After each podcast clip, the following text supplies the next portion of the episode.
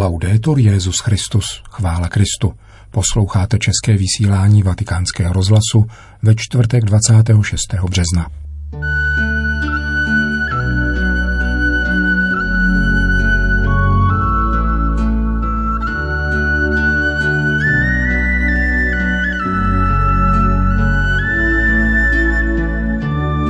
Je třeba demaskovat a poznat svoje vlastní idoly – kázal papež při raním v kapli domu svaté Marty. Pařížský arcibiskup Michel Opetý, který je původně lékař, se hlásí ke službě nemocným. Colorado jako 22. stát z USA zrušil trest smrti. Dnešním pořadem provází Milan Glázer.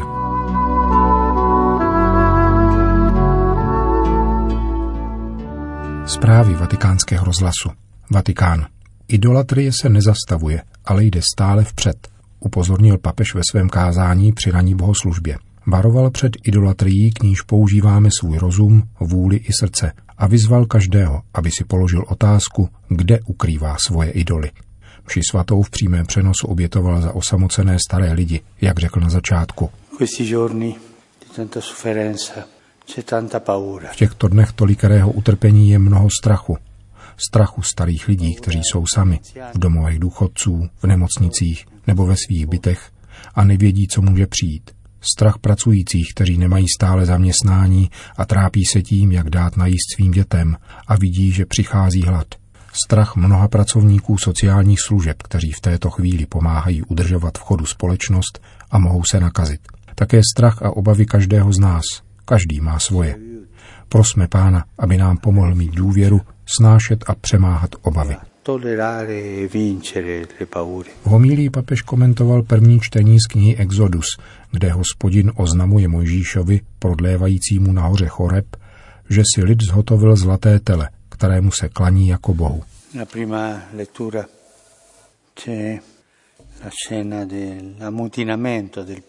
První čtení popisuje vzpouru lidu.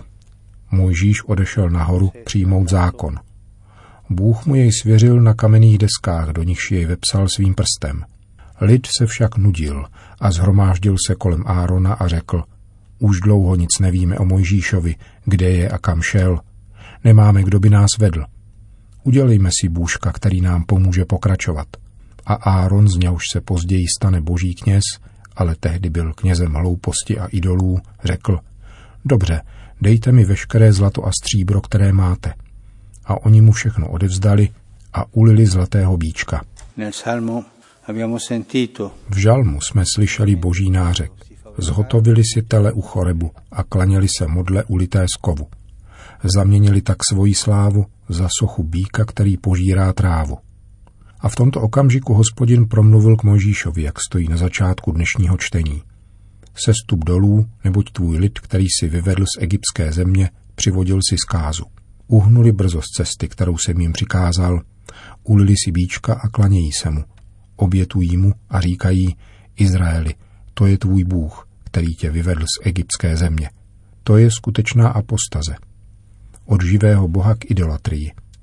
Neměli trpělivost čekat, až se vrátí Mojžíš. Chtěli novinky, chtěli něco. Okázalou liturgii, něco. Chtěl bych tomu poznamenat pár věcí, především o idolatrické nostalgii lidu, který v tomto případě myslel na egyptské idoly, měl stesk po idolech a chtěl se vrátit k horšímu. Neuměli čekat na živého Boha. Tato nostalgie je také naše nemoc. Zpočátku jdou s nadšením, že jsou svobodní, ale potom začínají bědovat. To je těžká doba. Poušť, žízeň. Chceme vodu a maso – Vždyť v Egyptě jsme měli cibuli a vybrané pokrmy. Idolatrie je vždycky selektivní. Působí dojmem, že ti dá něco dobrého a neukazuje to špatné. V tomto případě mysleli na to, co měli na stole, na výborné pokrmy, které jim chutnali. Ale zapomínali, že to byl stůl otroků. Idolatrie je selektivní. Potom další věc. Idolatrie tě připraví o všechno. Áron požaduje ke zhotovení telete zlato a stříbro. To jim však opatřil hospodin, který jim řekl, vyžádejte si od egyptianů zlaté šperky a potom s nimi odešli. Byl to hospodinův dar, z něhož zhotovují modlu. A toto je ohavnost. Tento mechanismus však nastává i u nás, když máme idolatrické sklony a lpíme na věcech, které nás vzdalují od Boha, protože vytváříme jiného bůžka za pomoci toho, co jsme dostali darem od Pána. Za pomoci inteligence, vůle, lásky a srdce, což jsou dary od Pána, a my je používáme na idolatrii.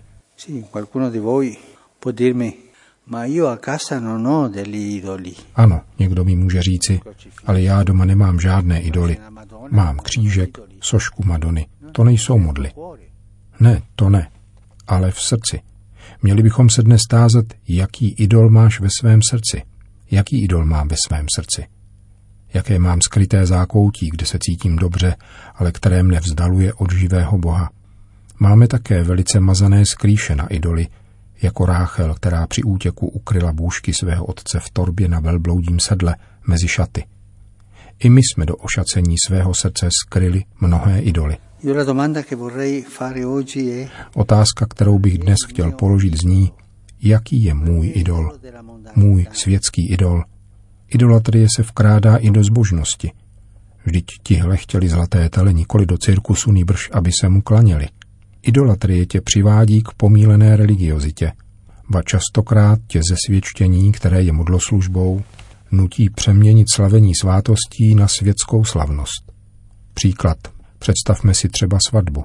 Nevíš, zda jde o svátost, kde se snoubenci opravdu celé sobě dávají a milují před Bohem a slibují si před Bohem věrnost a dostávají boží milost, a nebo o oděvní přehlídku toho, co kdo má na sobě. To je zesvědčení idolatrie. Je to jen příklad, protože idolatrie se nezastavuje, jde stále vpřed.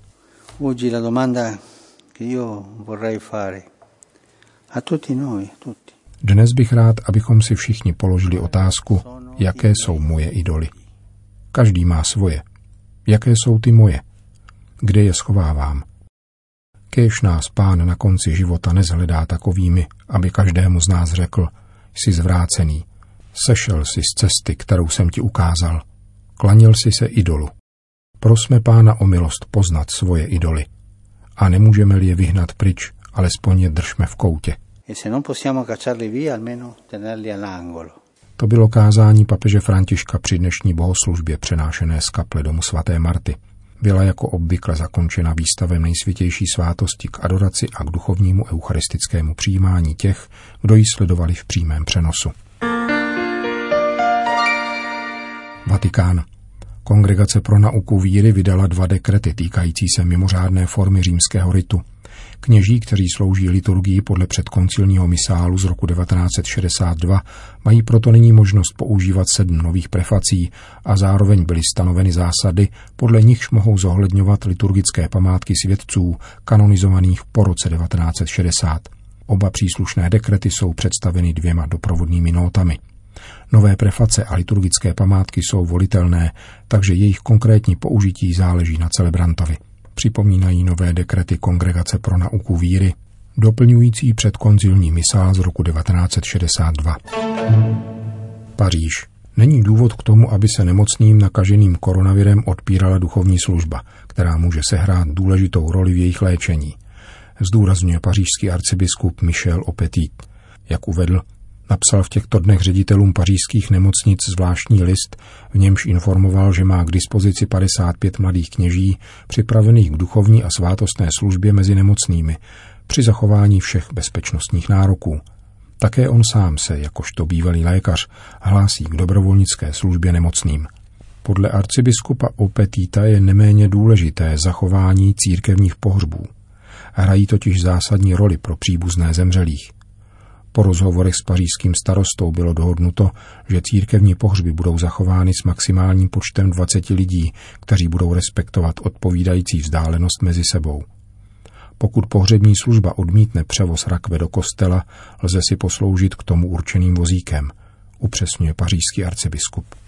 Na dotaz, zda se osobně bojí koronaviru, odpověděl, že vůbec ne – Domnívá se dokonce, že patrně už sám nákazou prošel, protože před dvěma týdny měl poruchy čichu, ačkoliv se jiné symptomy u něho neprojevily. Strach nás neuchrání před smrtí nebo nemocí. Kdo se bojí, nemůže virus přemoci. V takto obtížné situaci je potřeba vyzbrojit se vnitřně. A pokud přišla moje hodina, znamená to, že ji pro mne vybral Bůh. dodává arcibiskup Opetit. Poznamenává také, že díky této epidemii si lidé lépe uvědomují vlastní křehkost. Zdálo se nám, že jsme všemocní díky technice, kterou dokážeme plně kontrolovat. Nicméně vidíme, že nedokážeme přemoci ani malý virus. Díky tomu budeme snad na příště méně arrogantní a trochu pokornější. Budeme mít na paměti, kým jsme a nebudeme si hrát na čaroděje. Na každé katastrofě má člověk částečně svůj podíl.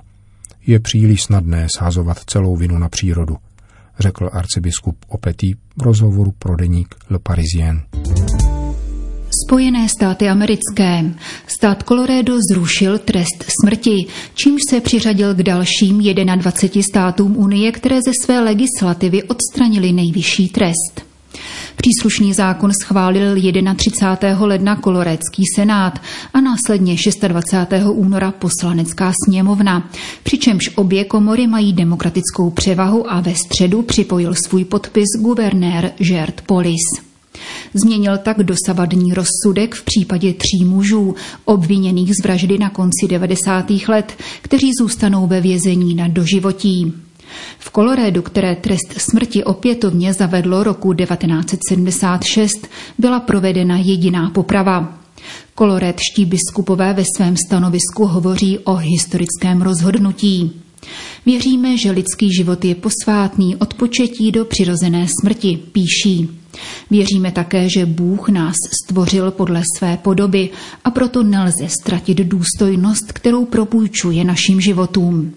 Jak řekl Ježíš, jsme jeho bratři a sestry, ačkoliv jsme se dopustili velkých zločinů či hříchů. Také církev změnila svůj názor na trest smrti, upozorňují biskupové státu Colorado na úpravu katechismu zavedenou před dvěma lety papežem Františkem. Podle níž církev učí nepřípustnost takového trestu a zasazuje se o jeho celosvětové zrušení. Moskva. Německý lékař a boží služebník Friedrich Josef Haas, jemuž se již za života přezdívalo svatý doktor, by brzy mohl být blahořečen a stát se tak prvním ruským katolíkem povýšeným k úctě oltáře. V rozhovoru pro agenturu RIA Novosti to vysvětlil italský jezuita, otec Germano Marani, postulátor jeho kanonizační kauzy, který vyučuje na Papežském orientálním institutu a Gregoriánské univerzitě. Haas se narodil v německé katolické rodině a lékařství vystudoval ve Vídni. Na počátku 19. století se přestěhoval do Moskvy, kde se stal primářem vězeňských nemocnic. Usiloval o to, aby byla uznávána důstojnost vězňů a deportovaných na Sibiř a aby jim byla zajištěna příslušná léčba.